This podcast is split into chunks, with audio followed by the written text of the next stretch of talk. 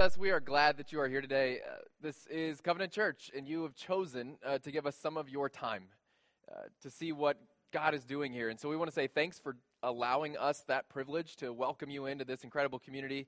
Uh, we want to get to know you. And one of the ways we get to know you is uh, the little brown card you'll find on the information table. So look straight out those doors when you head out. You'll see a sign that says info table, a stack of these cards, some pins. And the easiest thing in the world to throw a couple bits of information on it, drop it in the basket grab a covenant mug.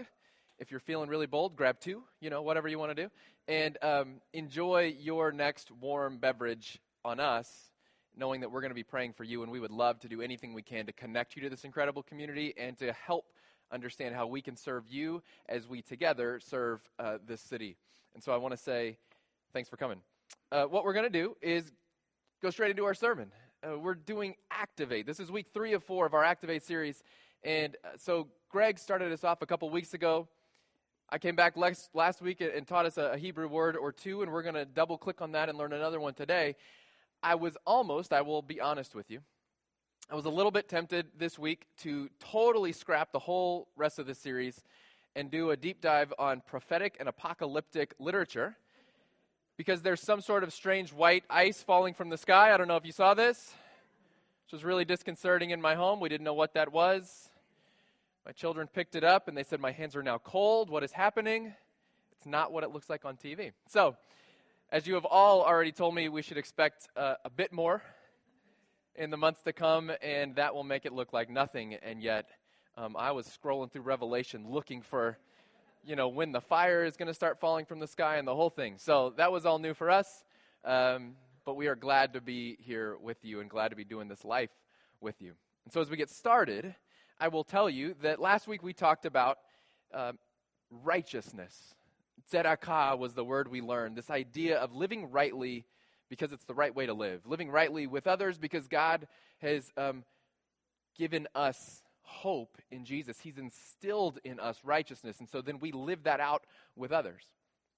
that's the, the kind of primary justice that we talked about. Today we're going to move on to the second word we learned, mishpat, and we're going to learn what does it mean to do secondary justice, to do restorative, rectifying justice work in our world. And to do that, I'm going to read the same thing we read last week to get started, Job 29. Job 29, uh, Job is making his case before God. He's basically complaining, but he, he's uh, sort of crying out to God, saying, Look at who I am. Why is my life so hard? So let's read Job 29, verse 12. It says, Because I rescued the poor who cried for help, and the fatherless who had none to assist them. The one who was dying blessed me. I made the widow's heart sing. I put on righteousness, that word, tzedakah, as my clothing. And justice, mishpat, was my robe and my turban. I was eyes to the blind, and I was feet to the lame. I was a father to the needy. I took up the case of the stranger. I broke the fangs of the wicked and snatched the victims from their teeth. Right, so Job is setting the stage, going, Look at my life. I've done everything you ever asked us to do, and yet my life is still hard, and you're still bringing trial, and there's still this trouble that I didn't ask for, and he's saying, I didn't earn this. And so last week we learned about this first word, tzedakah. He puts it on as his clothing. Say tzedakah. You're doing so well again. He puts on primary righteous living as his clothing. He deals fairly and equitably with people, no matter their standing. But he says, secondarily, justice was my robe and my turban. Mishpat. Say mishpat. Mishpat is this rectifying justice. This is what we do when we recognize that the world is broken. So, tzedakah is the way we should live with each other all the time anyway. And when we fail at that, then mishpat comes into play. Then we have to go and we do restorative work because something has gone terribly wrong. We talked last week about these produce boxes that you strange people have out in the street. Just all summer, there's just boxes of produce with little boxes of money, and nobody steals the money. Not even uh, pastors new to the area who think it might be a donation. Nobody's stealing corn. Nobody's stealing, you know, these giant zucchini that you uh, seem to grow here. I, nobody steals it. It, people are practicing righteousness first and foremost. They're going, I will put my $4 in, I will take my one bag of corn, and this system will work because we're doing this rightly. And we said that should somebody uh, feel a little bit clever and decide to take all the corn and the money box, that would create a brokenness in that right living. That would have a whole domino effect that people would be chaining the little bucket of money to the stand, or they'd have to man the stand, or they just close the stand. In addition to that, you'd have to go find whoever the, the corn money thief was. There'd be a manhunt out of the streets. You'd have to find justice for this terrible injustice that had taken place. So, this is uh, how we set up what does it mean to live rightly, and then what are the costs when we don't? So, Job says, I put on righteousness as my clothing. When in the primary justice, we said, is like socks and underwear. You just put it on, you don't even think about it. I hope. It's a daily expectation. And he says, Mishpat, this other justice, it's our robe and our turban. These are external garments worn to go and associate with other people. So, your primary justice, you're associating with other people, but you're just doing it because it's the right thing to do. But this turban, this robe is something that you have to you have to put it on and you have to know I am going out to deal with a place that's not okay. This is important for us to remember because our western idea, our western American idea of what it means to live righteously is personal. We're an individualistic society. We judge everything as individuals. And so for us, there's an individualistic sense that living righteously, living with justice, is about my personal morality. I had my devotional, I said my prayers, you know, I didn't speed on the way to work, I got home, I treated my wife with respect, and I'm done. And for most of us, we, we equate personal morality with right living. But the Bible doesn't allow us that. In Scripture, personal morality is always expected of followers of Christ, of, of believers in the one true God. Personal morality is expected. But you're also expected to deal with the world around you in a certain way. Micah 6, verse 6 through 8, it says, With what shall I come before the Lord and bow before the exalted God?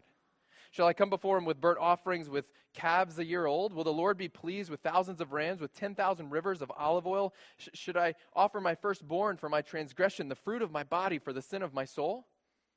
He has shown you, O mortal, what is good. Micah asked the question What does the Lord require of you? To act justly, to love mercy, to walk humbly with your God. Do justice, love mercy, walk humbly what's happening in context here is this is an indictment of Israel.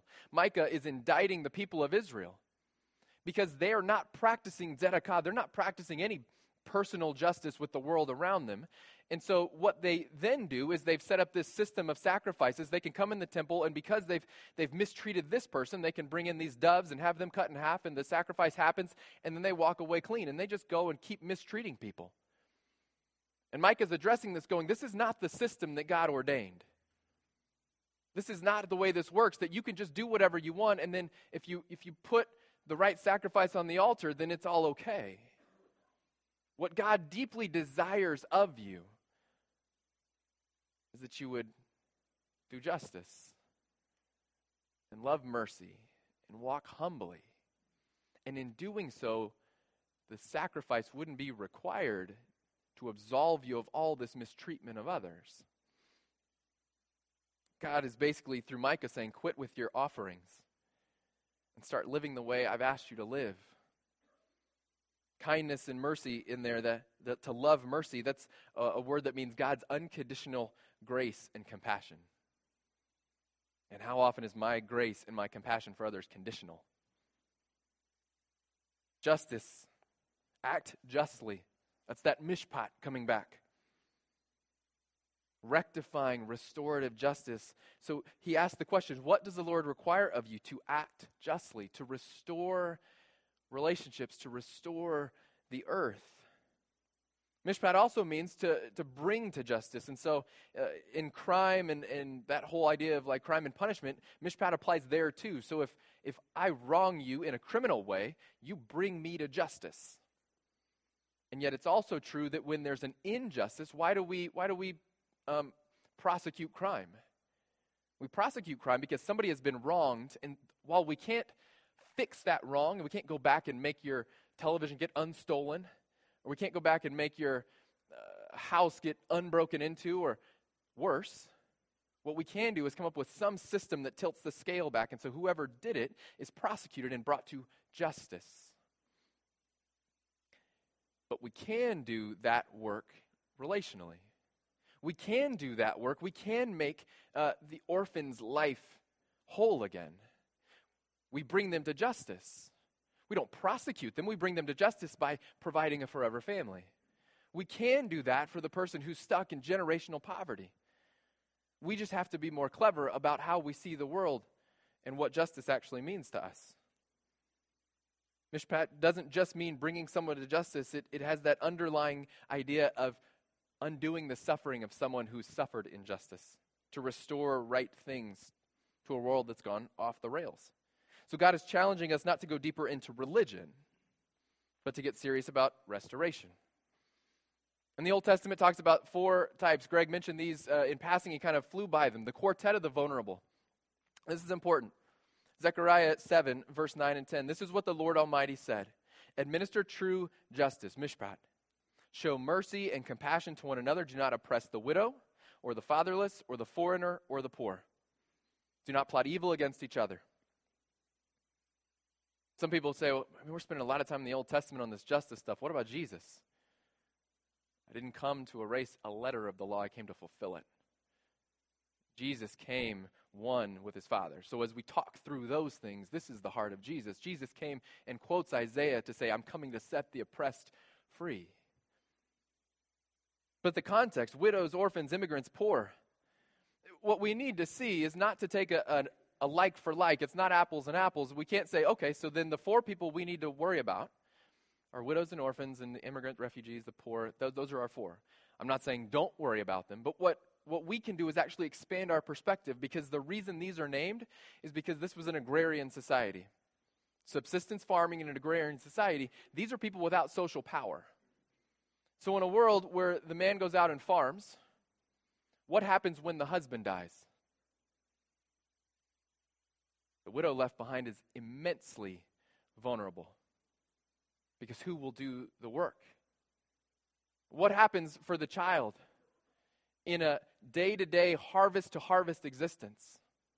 I mean, imagine if all that we had just harvested in this region we put in silos, not to sell, but we said we need to live on it until next year. And what happens when something goes wrong next year and it's a little too hot or it's a little too dry or it's a little too wet and all of a sudden we're living on this year's thing for two years? What happens? Who are the first ones affected? The poor. The ones that don't have an extra storehouse in their in their place. And so these are the quartet of the vulnerable because in this society, they had no social power. There was no one to advocate them for them. There was no one to speak up for them. And when bad things happen, and we've all lived long enough to know bad things are going to happen.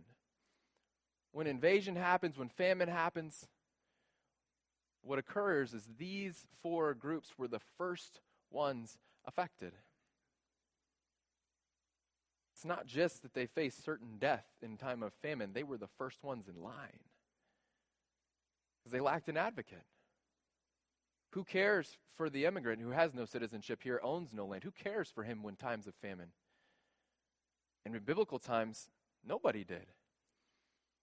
So the prophet of the Most High God, speaking on behalf of God, inspired by God, says, We are charged to look out for them. So the question I ask you is then who lacks an advocate today? As you look around the world, as you look at, at, our society, who is it that's most vulnerable? Who lacks an advocate? When things go wrong, who's the first one to be affected? Who's the first in line for trouble? It's going to be some of these same people, but there are more. And so we need to pray that God would open our eyes to who is it that's vulnerable? And then what is it that we're supposed to do for them? Who lacks an advocate today?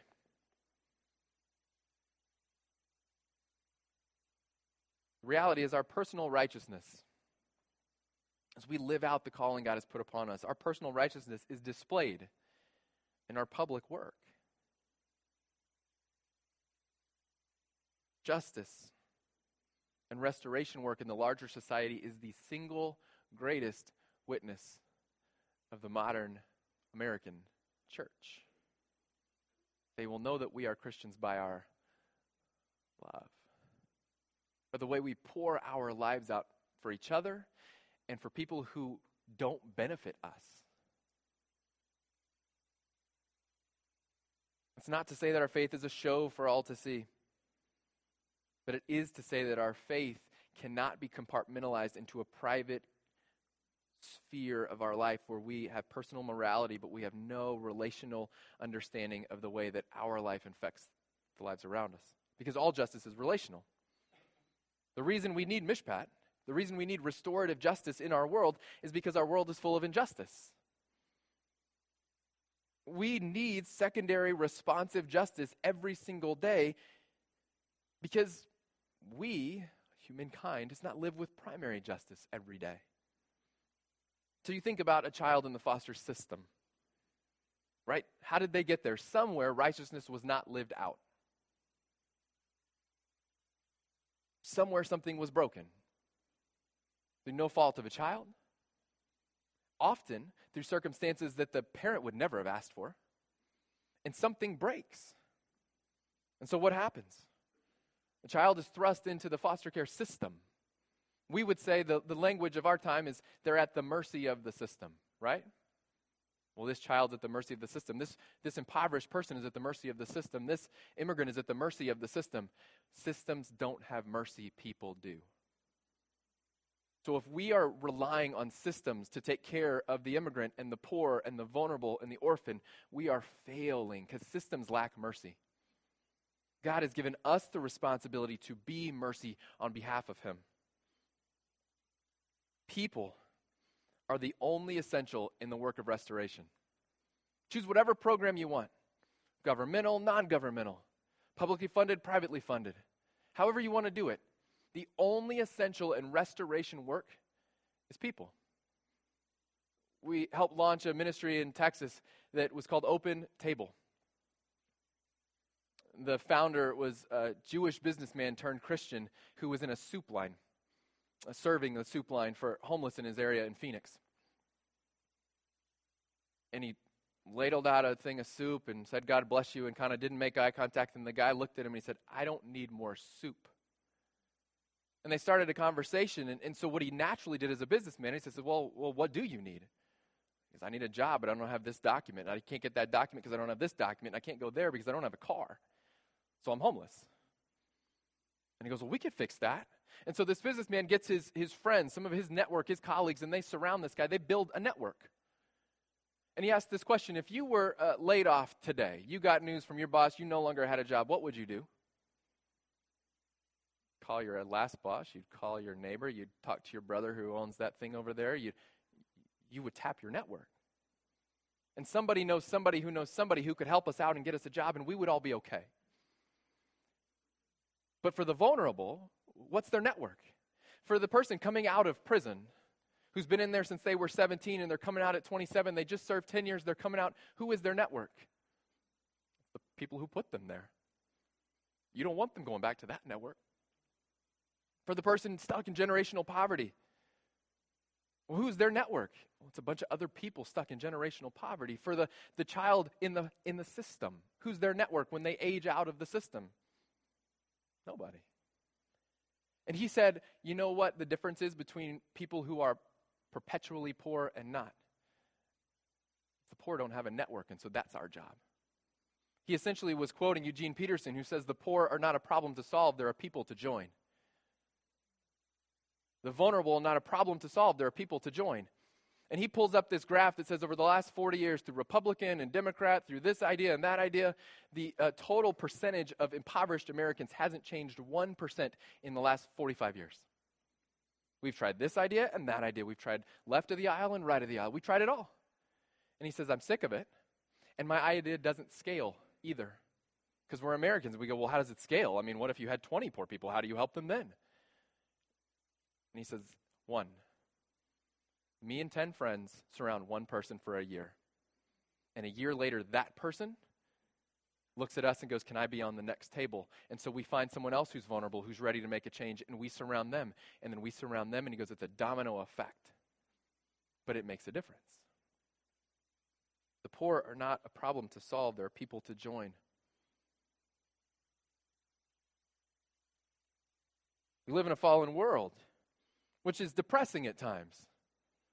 Everything is broken, and that which isn't broken will break eventually. We are born, let's be honest, right? Every single one of us is born, and on the day we're born, the clock starts ticking on the day we'll die.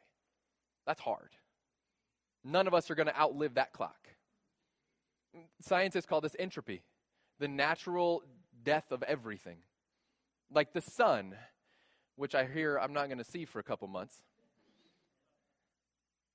The sun is this ball of gas that's slowly dying. It's as bright as it's ever going to be in a billion years from now. It's going to be gone. It's a slowly dying ball of gas.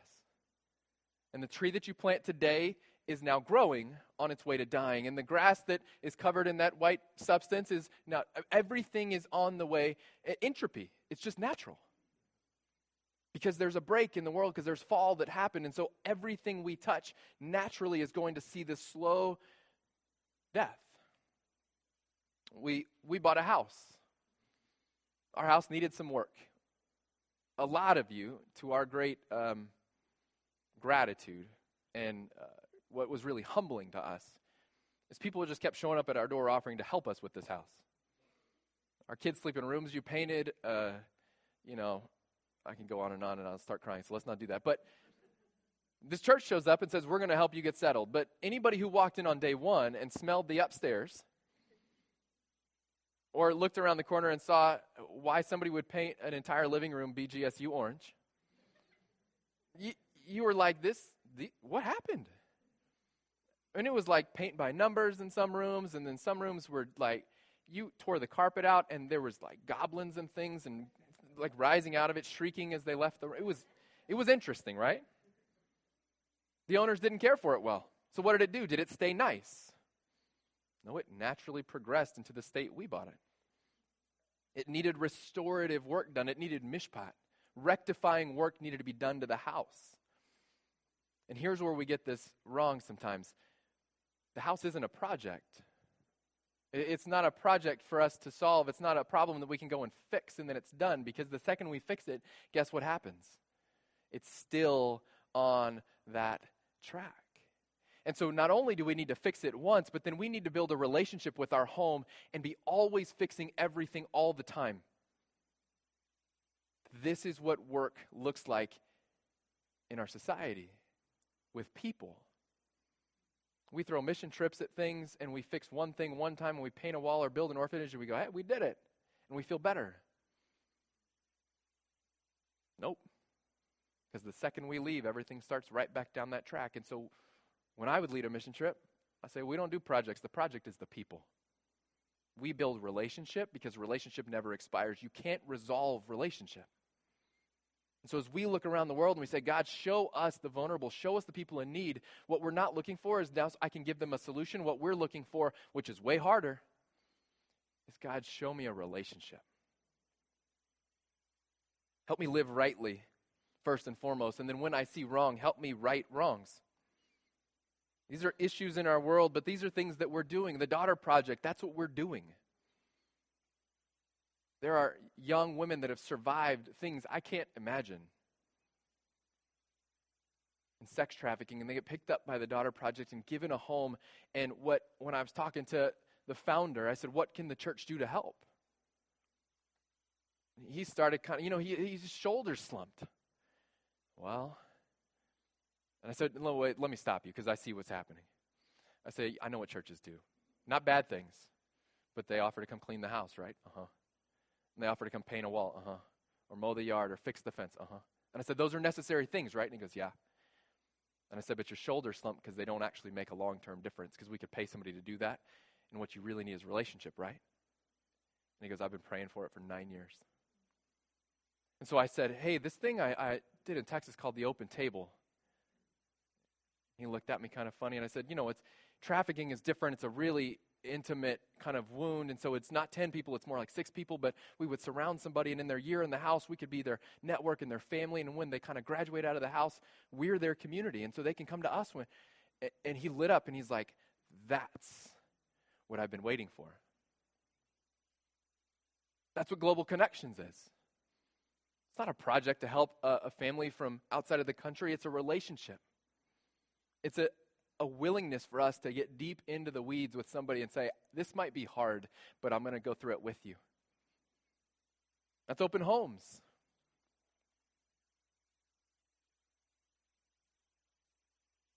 A kid is not a project, it can't be easily resolved. See the heartbreak on the faces of church members when a child they've loved and fostered is removed back to a situation they know isn't good. Or when a child even goes to a good situation and the heartbreak of going, We've been deeply in life with this child, and I just hope we get to keep relationship.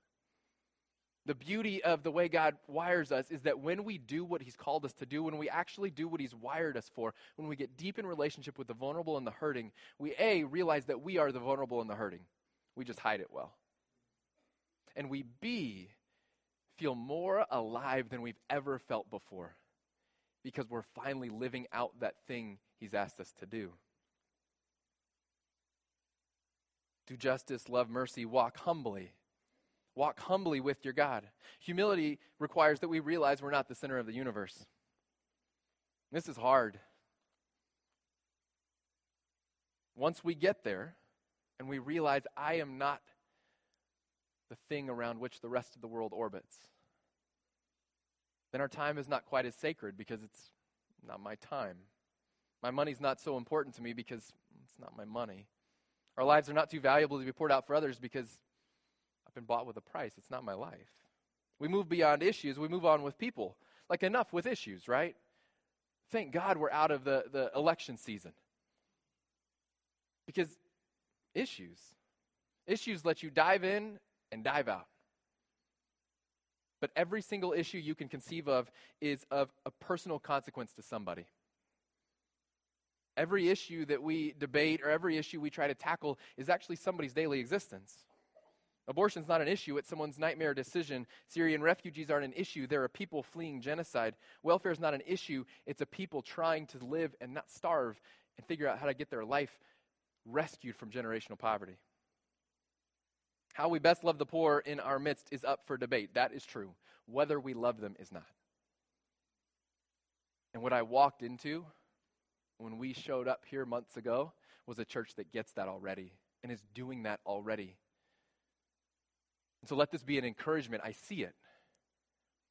I see bursts of this incredible light being poured out of this place, a, community that won't ignore the hurting in the, in, in the city, a community that won't rest when there's others who need love and light and hope and joy. This is a community who gets it.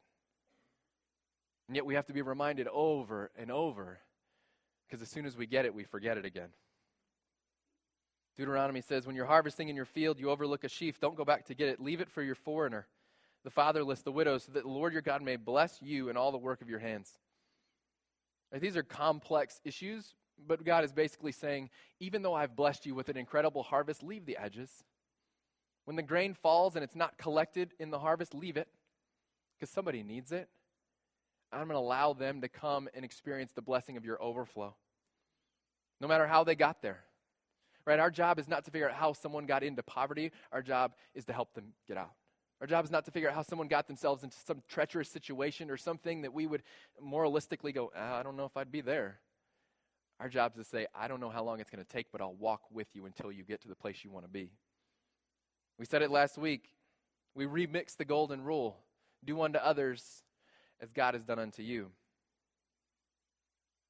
See people tell their stories for them. poor not a problem to solve, but a people to join. And all justice, all justice is relational. We get busy. Think I have time. Uh, some years ago, I was working at a bank in San Antonio. I was on my lunch break. The bank was on a major highway, and so I take the highway a few exits down. I have my lunch and I'm headed back to my office. And you know how this works when you leave the office for lunch. You leave yourself like negative six minutes to get back on time and meet your next appointment. And so I was kind of a little bit in a rush. Get back on the highway, and I'm on the uh, frontage road, the access road to the highway there. Uh, I'm coming to a major intersection, and I'm expecting to have to stop because it's just traffic and you just stop. For whatever reason, the, the light is green this day and, and traffic is moving and everything is smooth. I'm like, yes, okay. So instead of uh, on the brakes and, and decelerating, I'm now 25, 30, 35, 40. I'm accelerating. Excited, I'm going to make it back to the office on time. It's a good lunch. Going to be a great day. And as I'm accelerating, I see this figure at the corner, the highway intersection. And there's this guy with his sign. We'll work for food. Anything helps. You know the ones. He wasn't just any guy. I recognized him um, immediately. He had shorter arms from a birth defect, or about here, so he's holding his sign in close. Walked with a little bit of a limp. He was the manager of my high school basketball team. It's been, you know, five, six, seven, ten, I don't know how many years since I'd ever seen him. But he's just standing there holding this sign. I know him. This is not a problem of homelessness. I know him.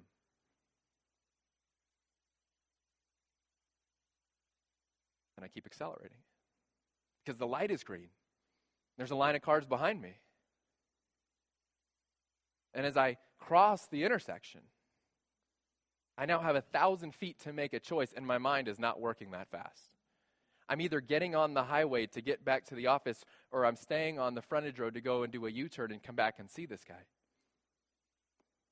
And the very natural, rational responsibility conversation is happening at light speed in my head. Well, I have to get back to work. But I know him. But they're expecting me to have a meeting, but I, but I know him. And I got on the highway. And I got back to work. And I got very little done that day. As soon as work let out, 5 o'clock hits, I jump in my car, I peel out of the parking lot, I get right back to the intersection as fast as possible. He's gone. I park in the nearest parking lot. I'm looking under bridges. He's gone. I missed it. I missed it. There wasn't an issue with homelessness. There wasn't a problem of poverty there. There was a person that I knew. And God said, How would you like to participate in my restoration work today? And I said, Yeah, but I got a meeting at 1. It became really personal for me because I could see in stark clarity that we have made an abstraction of people. There are 7 billion. I can't fix that. I could give my whole savings. What would it do? What good would it do? It's like the old thing about the little boy walking along the beach, picking up the starfish, and throwing them back in the ocean. His dad says, Buddy, you can't save them all. And he goes, I saved that one. We have a responsibility, and God is faithful to allow us to participate in his restoration. This includes our generosity. Ezekiel 18 Suppose there's a righteous man. A righteous man. That word is tzaddik. I'll explain that in a minute. Who does what is just, mishpat, and right, tzedakah. He does not oppress anyone, but returns what he took in pledge for a loan. He doesn't commit robbery, but gives his food to the hungry, provides clothing for the naked. He doesn't lend to them at interest or take a profit from them. He withholds his hand from doing wrong and judges fairly between two parties. The word righteous man, tzaddik, it's a doer of tzedakah. It's someone who's living rightly. And what he says is it's not enough that he doesn't rob people or exploit the poor. We have lowered the bar in our culture as to what it means to live as a righteous person. If, as long as it doesn't hurt someone else, it's generally okay as judged by our society. But that's not what this is saying. He does not oppress anyone, but returns what he gave and took for pledge and loan. He does not commit robbery. But what does he do instead of committing robbery? He gives his food to the hungry. The, the construction, the grammatical construction here is to say that if he doesn't give to the hungry, he's robbing them of justice. That's what this says. This is hard stuff. To drive by someone and go, yeah, I just didn't, I can't help them all. And so we say, Holy Spirit, lead me and guide me and show me what it is I am going to be able to do. And yet the Bible's really clear. When we have the ability, when He sets up one of these divine appointments with somebody in our life, and it isn't just financial. Give them an hour. What's more valuable than our time as modern Americans? And I know that hour, I can't replace that. I can't buy that back. But he says not giving to someone in need is robbery. And we go, but uh, individually I can't help, but collectively we could. If we all did what it said to do, maybe it would be different. United Nations estimates that it would take $30 billion to solve the world hunger problem. Get every belly full for years, $30 billion. I don't have that. If you do, our tithe boxes are right on the back. Feel free. $30 billion. U.S. defense budget this year is $637 billion. Not a commentary on whether or not we should have warplanes or warships or missiles or, or any of that. It's to say that a 4% reduction in our military spending would feed the entire world for a year. Which isn't to say that we should reduce our military spending, or we should. It is to say that there's plenty of money that God did not create a world where there's too many people and not enough resources. God created a world where there's too many people that aren't sharing their resources. So I can't worry about those abstractions 30 billion of this or 7 million of that. But I can worry about me and what am I doing with the ones in my midst. People often say, "Well, that's that was a good sermon, but I don't know it, I don't know how it applies to me." So we like to do diagnostics. The question here would be how do you spend your money and how do you spend your time? Your checkbook and your schedule are the two clearest indicators of your gods. And you spend 40, 50, 60 hours a week working, that's part of what we do, so you don't go, well, my God is work. But maybe it is. Or I spend a lot of money on my house and my utilities, and, well, your God is your house. Well, probably not. Maybe.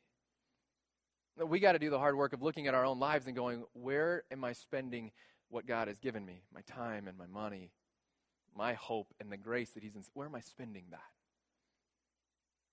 So go home and watch the Steelers beat the Browns by 600 points and don't feel guilty. That's not a sin.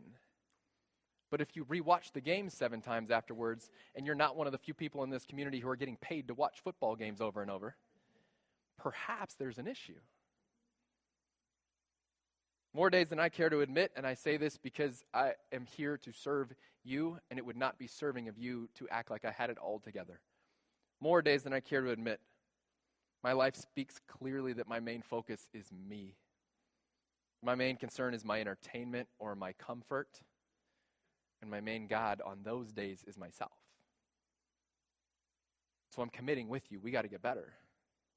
And we're doing great in relation to the rest of the world. And yet God wants more. We're called to be more, put our money where our mouth is, to be radically generous towards God's plan.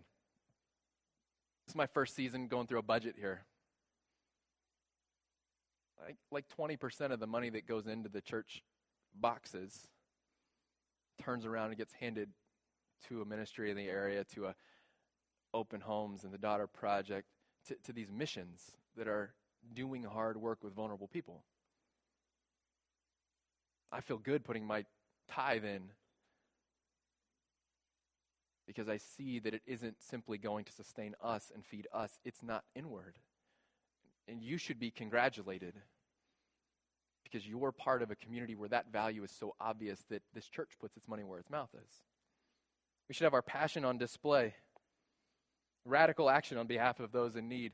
I would love for someone to tell me they had a conversation with their boss this week. Come find me next Sunday. Say, I had a conversation with my boss this week. I was 30 minutes late coming back from lunch because I saw a guy on the side of the road and I stopped and I helped him. And I had to explain to my boss why I missed that meeting. And he didn't know what to do with me because I told him I stopped and I, I took this guy to this diner and we had a meal and I learned his story and I helped him out and I gave him 10 bucks because all I had on me and, and I hoped that was something. And my boss went, oh, oh, oh, oh okay. because that's what your boss would say. May our lives be poured out for others in radical sacrifice. To know Jesus and make him known is to know Jesus. That while we were yet enemies, Christ died for us. While we were vulnerable and marginal and not really worth saving, he said, I'll save you anyway. We got ourselves into a mess, and he says, I'll help get you out. And then, in case anybody is feeling like they're sitting in a pool of guilt right now, because that happens, that's not the intention. We all have room to grow, we all have room to be better. And as we say so often, it is okay not to be okay. Just don't stay there. It's okay to realize I've not been who God called me to be. Just don't stay there. Next week, we're going to close this series, and I'm going to give you some options of things that can be done, some ways to activate. I could have done that this week too, but I chose not to because I'd rather we spend the week praying as a community. What I would like for us to pray individually, collectively, is that God would open our eyes to those who need the church. Individually and collectively, God, open my eyes to who needs my hands and my heart and my resources. And then next week, I'm going to challenge you and I'm going to say, here's what this looks like. Here's what it looked like in the first church. And here's what it could look like if we get a hold of that vision because we're so close. And so much of it's already being done. And so this week we pray. And the next week, as we finish the series, we are going to activate. Let's pray now. Heavenly Father, Lord, I pray that uh, in this moment we would recognize our circumstance. We would see ourselves as the vulnerable and the marginal. We would see ourselves as the poor and the powerless. We would recognize that uh, in our greatest moment of need, when we were helpless and drowning in our sin, that you provided your Son. And you lifted us up and you picked us up, and you didn't do it by making an issue out of us or a short term project. Father, open our eyes that when you restored us, you did it through relationship. So as you call us to go and do likewise, Father, may we be a relational people. Across the street kind of people, a walk down the office hallway kind of people helping strangers in the parking lot kind of people. Father, open our eyes to the reality around us. Open our eyes to those who are in need, not simply materially, but spiritually. Open our eyes to the wealthiest person we know who is bankrupt because they lack you. And then give us the words to speak, give us the actions to showcase you and display you so that others might see your beauty. Father, as we pray for that, for our eyes to be opened, I pray that you would give us courage to act, endurance to stick in there. And ultimately, God, I pray that you would unify us as the body as we celebrate these stories that tumble out of a community that is so committed to making you known. Father, I pray that this would be a community encouraged today, that would be uplifted today, that would be celebrated today, knowing that this is the DNA of this church. May we spread it in this region for your glory. In your son's name. Amen. We're going to continue and